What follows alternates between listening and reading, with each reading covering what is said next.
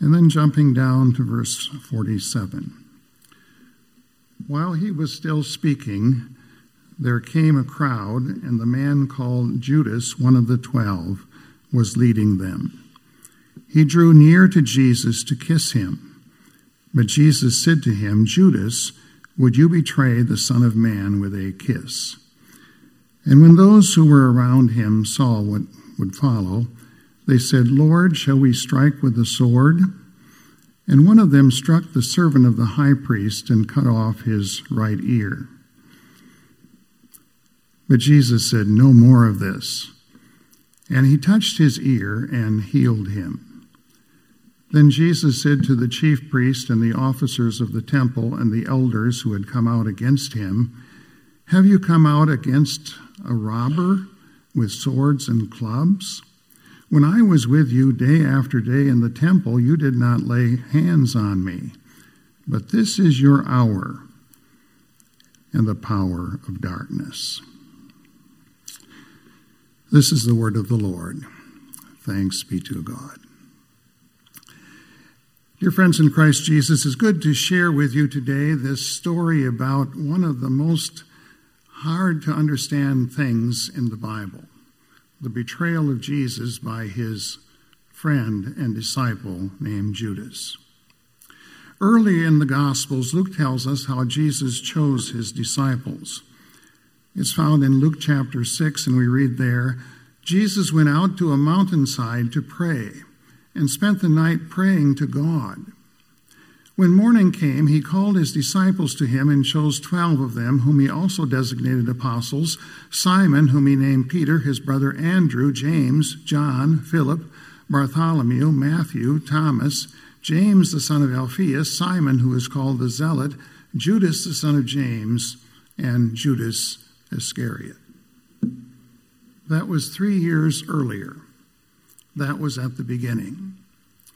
Jesus had hundreds of people to choose from. He chose 12. Jesus picked them very carefully. He spent the entire night in prayer, praying about whom he should choose for his disciples until he made that list known. And he gave them very important titles. He called them apostles the Apostle James, the Apostle Peter, the Apostle John. He chose men of high spiritual potential, men who could make a difference in the kingdom that he was going to institute. They were to be the foundation stones upon which his church and his movement was going to be built. Jesus gave them supernatural powers to heal the sick, to teach the truth of his word to others and to demonstrate his love and compassion in a needy world. There was one of the twelve that he trusted so much that he made him the treasurer of the group. His name was Judas. And Jesus loved Judas. Jesus poured his heart into Judas. He equipped Judas for the task to which he was called. Jesus said to Judas, No one has greater love than this, that a man lay down his life for his friends, and you are my friend if you do what I ask you to do. Judas was there when Jesus fed the thousands. Judas was there when Jesus wept outside of the grave of his dear friend Lazarus. Judas was there when Jesus healed the sick, when Jesus raised the dead, when Jesus taught people about the grand wonders and glories of God. And then came that awful day when Judas switched his loyalties from God to Satan. He actually entered into a conspiracy with the devil in order to betray his friend and his teacher, Jesus. Luke describes what happens in these words. Then Satan entered Judas, called Iscariot, one of the twelve. And Judas went to the chief priest and the officers of the temple guard and discussed with them how they might betray Jesus. They were delighted and agreed to give him money. He consented and watched for an opportunity to hand Jesus over to them when no crowd was present. Many explanations have been offered. Some say it was because of money. Judas was given 30 valuable silver coins.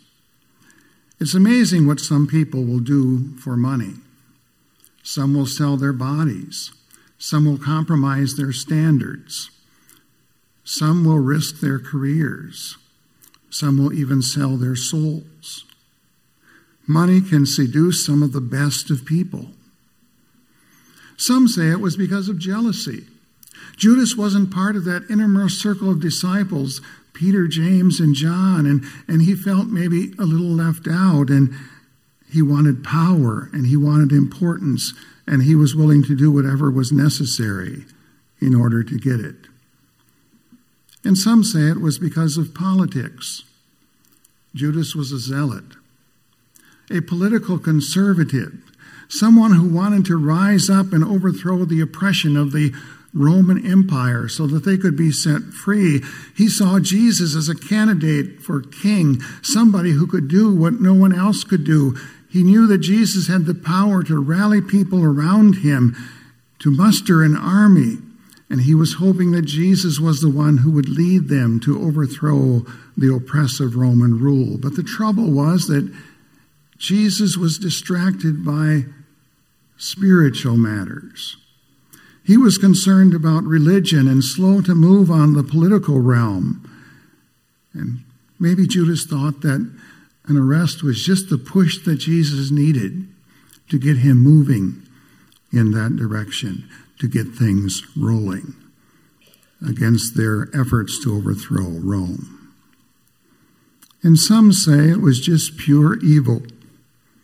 Judas was just the most wicked man who ever lived. He was an ancient like Hitler or Stalin or Idi Amin or Saddam Hussein or someone like that. The Bible really doesn't say.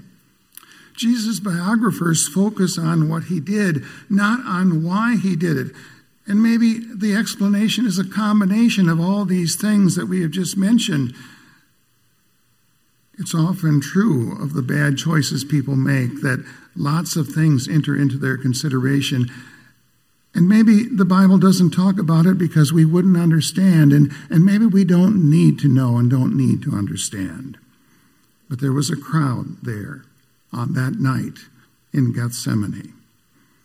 In that otherwise quiet and private place, that garden of Gethsemane. And it was a crowd that included Judas choosing for evil. And while he was there, still speaking, verse 47, a crowd came up, and the man who was called Judas, one of the twelve, was leading them. He approached Judas to kiss Jesus to kiss him. But Jesus asked him, Judas, are you betraying the Son of Man? With a kiss. We know from earlier in this chapter that Satan had entered into the heart of Judas, leading Judas to make plans with the Jewish religious leaders. What an awful thing. This is not something that happened by accident. This was something that was deliberately planned. It didn't happen by way of ignorance. For whatever reason, Judas made a deliberate choice to welcome the Prince of Evil into his life. He struck a deal with the devil. I cannot believe that he fully understood at the time what he was doing. Seldom does anyone begin sin with the expectation of the tragic consequences that are going to follow that sin. I suppose it looked attractive to him at the time. It obviously must have made some sense to him. Sin can be very seductive and appear to be very attractive. Rarely, if ever, does the devil make full disclosure of what is going to happen to the person who follows his whims and desires. On the human side, Jesus came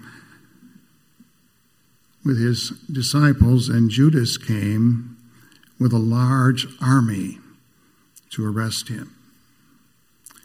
The purpose of Judas was to take him to trial, and it was too risky to try to attack Jesus in public when other people are around because they were afraid that these people would be angry and upset and would begin to attack the police officers who were out there to arrest Jesus. So it had to be done privately and secretly. Nighttime was the best time to do that. It was at night when there was also the possibility of a risk of mistake. And that's why they had to make sure that they had someone who knew where Jesus was, who knew the habits of Jesus, and who could clearly identify Jesus because they didn't want to arrest the wrong person and bring the wrong person to trial. That's where Judas came in. He was the one they could depend on to give them accurate information. And the single was a kiss. In those days, it was common for a devoted follower to greet a beloved teacher, a beloved rabbi, with a kiss. First of all, he would put his right hand on the rabbi's left shoulder and his, his left hand on the rabbi's right shoulder. And then he would lean in and kiss him first on one cheek and then on the other cheek. It was an expression of love and friendship and devotion. And for Judas to use a kiss like that to betray Jesus was exceedingly cruel.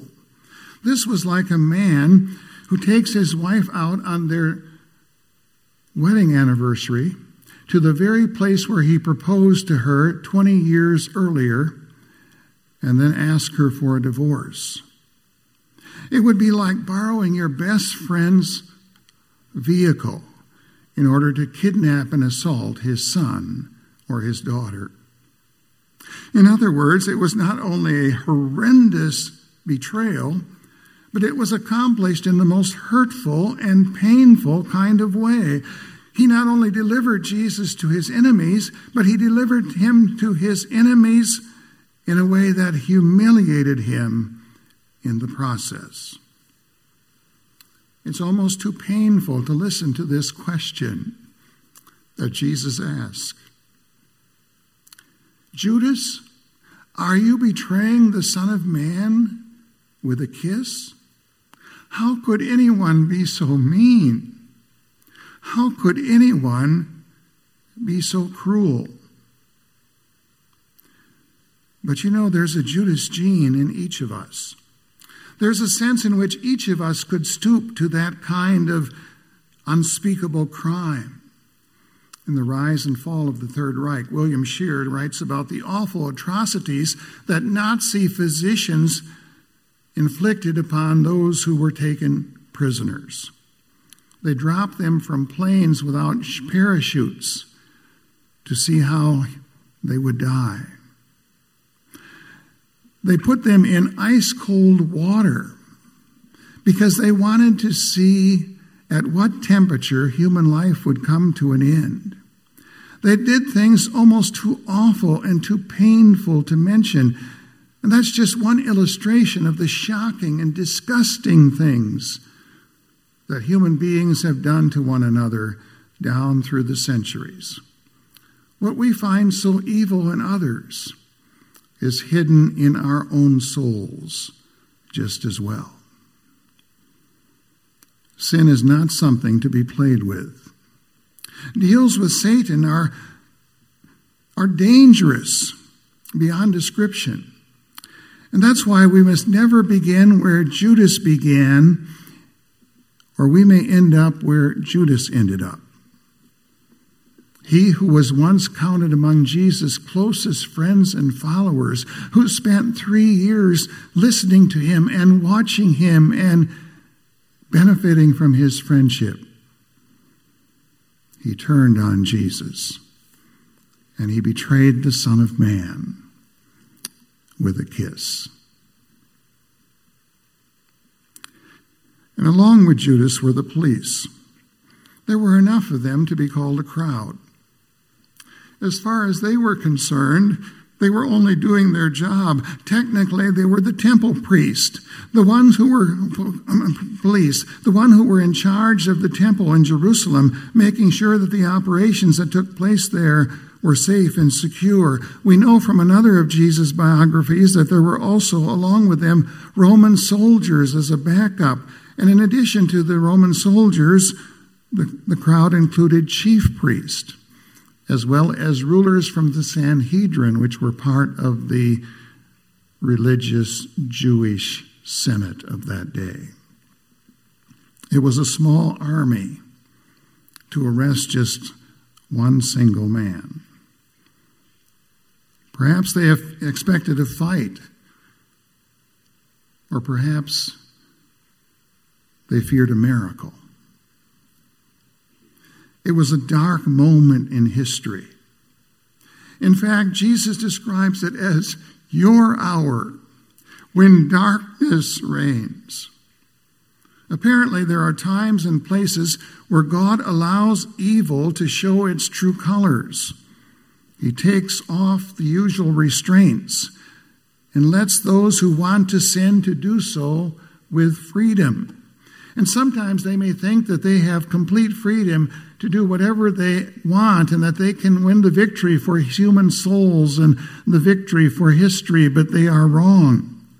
The God who allows darkness and evil to temporarily reign is the God who also eventually will ultimately win that battle against sin and unbelief in darkness. And it's good to remember that when we think about what happened to Jesus when evil and darkness seems to flood our souls and our lives the way evil and darkness surrounded Jesus at this time in the garden.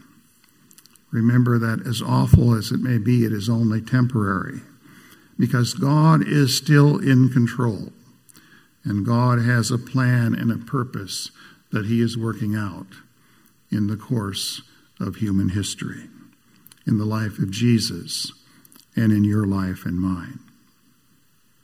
I wondered what these police must have thought later. When they reflected back on the unjust trial that Jesus went through, when they saw Jesus suffer and die on the cross at Calvary, when they heard about the resurrection of Jesus from the dead, when they heard about Judas being hung because he took his own life, when they realized that they had illegally arrested the Son of God Himself. What did they say? I suspect they would have said that they were just doing their jobs.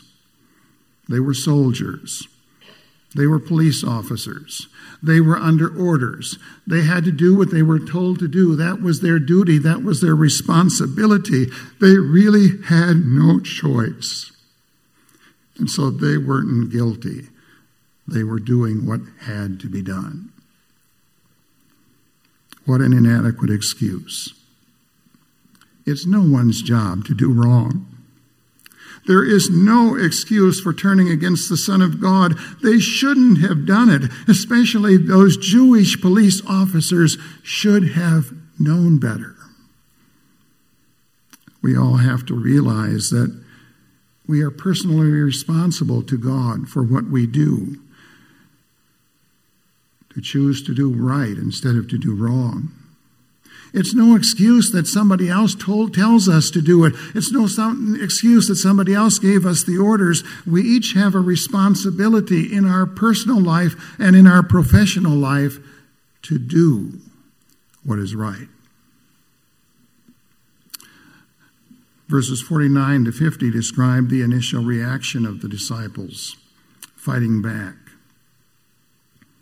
When Jesus' followers saw what was going to happen, they said, Lord, should we strike with our swords? And one of them struck the servant of the high priest, cutting off his right ear. The disciples of Jesus saw the cops coming, and they were ready to fight back. They had their swords ready. And they asked Jesus, Jesus, Shall we strike with our swords? And Peter didn't even wait for an answer. He pulled out his sword and he struck at a slave named Malchus. He missed, sort of. Apparently, Peter was better with a fishing net than he was with a sword. Instead of killing or seriously wounding this man, Peter merely cut off his right ear. It was really clumsy. And by the way, you are wondering if I have these names right. Where did these names come from? Well, they're not recorded here in Luke's gospel, but they're recorded in the Gospel of John, a book that was written many years later. And we know from John's biography of what took place that Peter and Malchus were involved in this fight that took place. Apparently, Luke left out the names just in case Malchus was still mad and, and Peter was still likely to be charged with assault. By the time John wrote the story, the statute of limitations had run out and Peter was no longer at risk. And so he was able to give greater details. While Luke skipped the names, there is one detail that Luke mentions that the other gospel writers don't mention. Luke specifically mentions that it was the man's right ear that was cut off. Now, why do you think Luke did that? Well, remember what Luke was by way of profession. He was a doctor. And that's precisely the kind of thing that a doctor would want to remember and a doctor would want to record. He recorded that because of his profession. Luke knew exactly what he was doing. Now, most people are critical of Peter because of this attack. They say that Peter was playing right into the hands of these people because he was giving the impression that Jesus was an insurrectionist who was out to attack police officers. And that's certainly not the impression that Jesus wanted to convey. They point out that Peter was actually putting Jesus at risk by the actions that he took here. It undermined Jesus' insistence that he had come in peace and he had a mission from God, a mission from God that did not involve human violence in any form whatsoever. And I suppose all of that is true and correct. But I just have to tell you that there's a sense in which I can appreciate Peter. Because he was willing to risk his life for Jesus. In Secret Service terms, Peter was willing to take a bullet for Jesus. He loved Jesus and was willing to do whatever was necessary in order to help Jesus and protect Jesus, and he was even willing to die for Jesus if necessary. I would rather be like Peter than like Judas.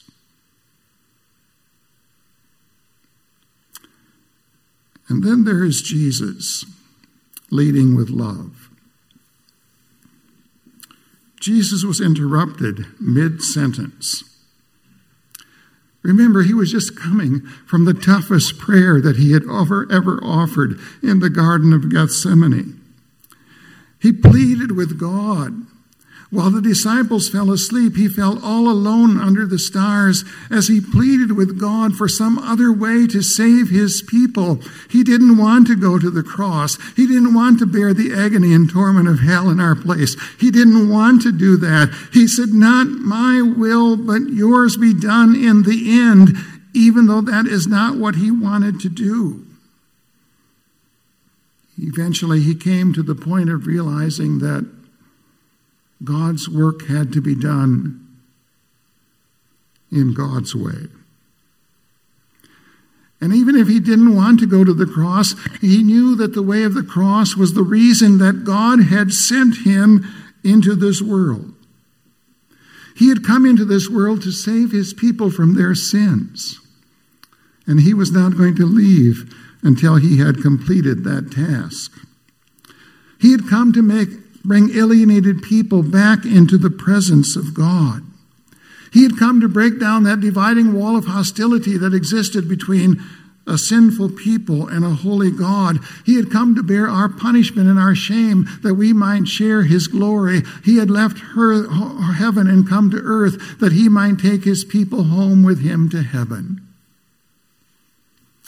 And nothing could stop him now. Jesus was drained. He was exhausted. He had nearly died. And now he was betrayed and assaulted and arrested. But at the same time, he was calm and cool and collected.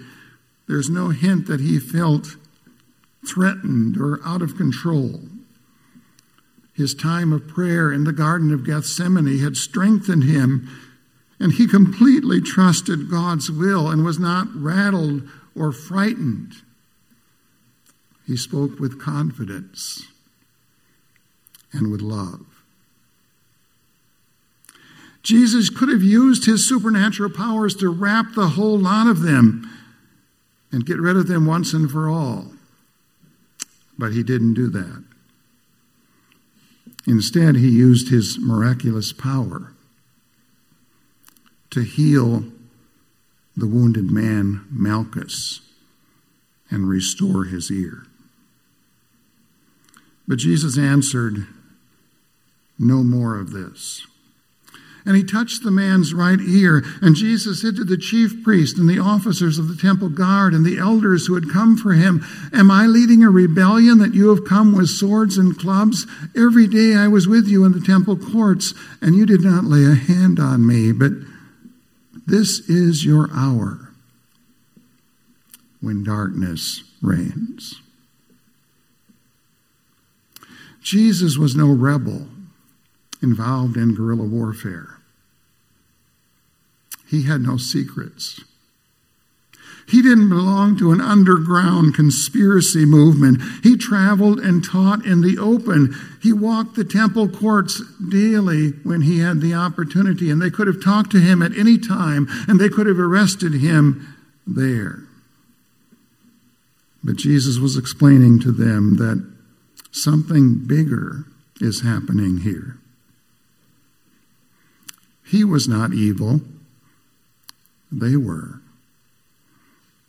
He was not being illegal, but they were. Jesus was wonderful. He was kind to his enemies. He understood that God was working out a far greater plan behind the scenes, and he was willing to submit to those whom he had the power to overcome. He recognized that he was on his way to the cross and that that was his mission in life. He came to die so that all who trust in him might have the knowledge and certainty of knowing their sins were forgiven and that everlasting life would be their inheritance in glory. And he is our example.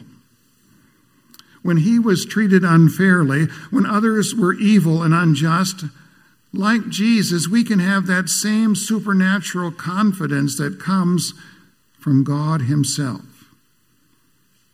It's a confidence that is not shaped by sinful circumstances, but by our ultimate trust in God. And this story of, of Jesus' life is a story for our lives. Again and again, we have our gardens of Gethsemane. Usually, it's not a literal garden. More often it's at home or at work or driving a car or typing at a computer or wherever it is. You know what happens.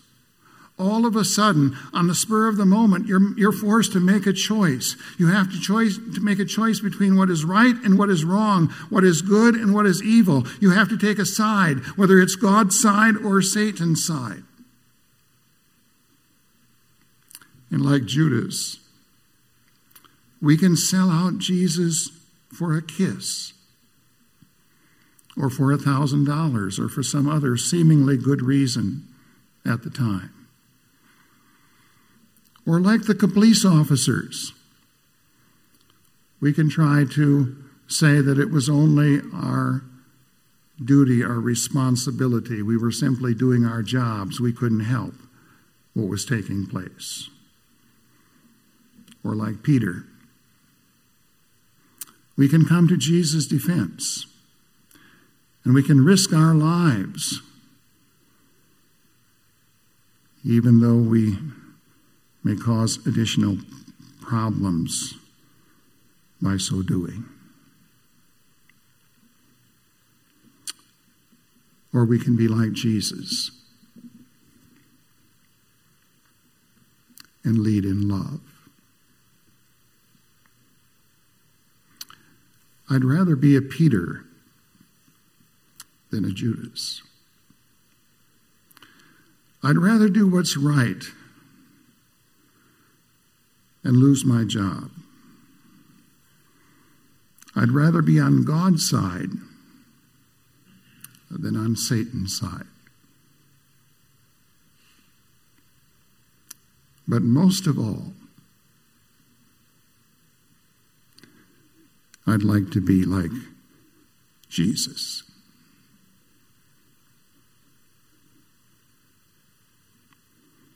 Please join me in prayer.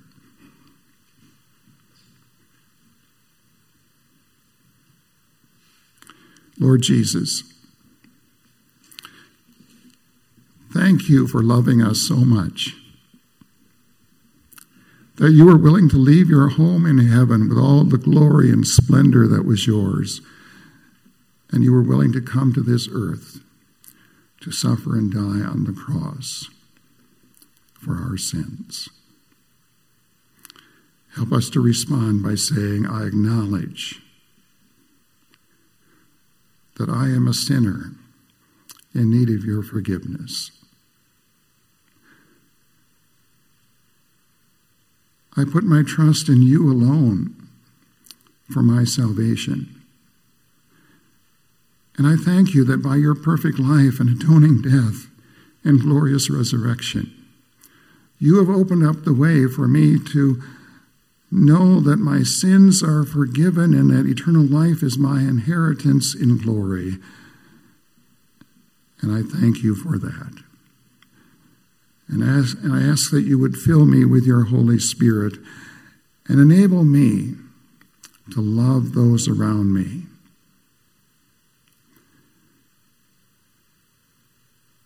In just a fraction of the way that you showed your immense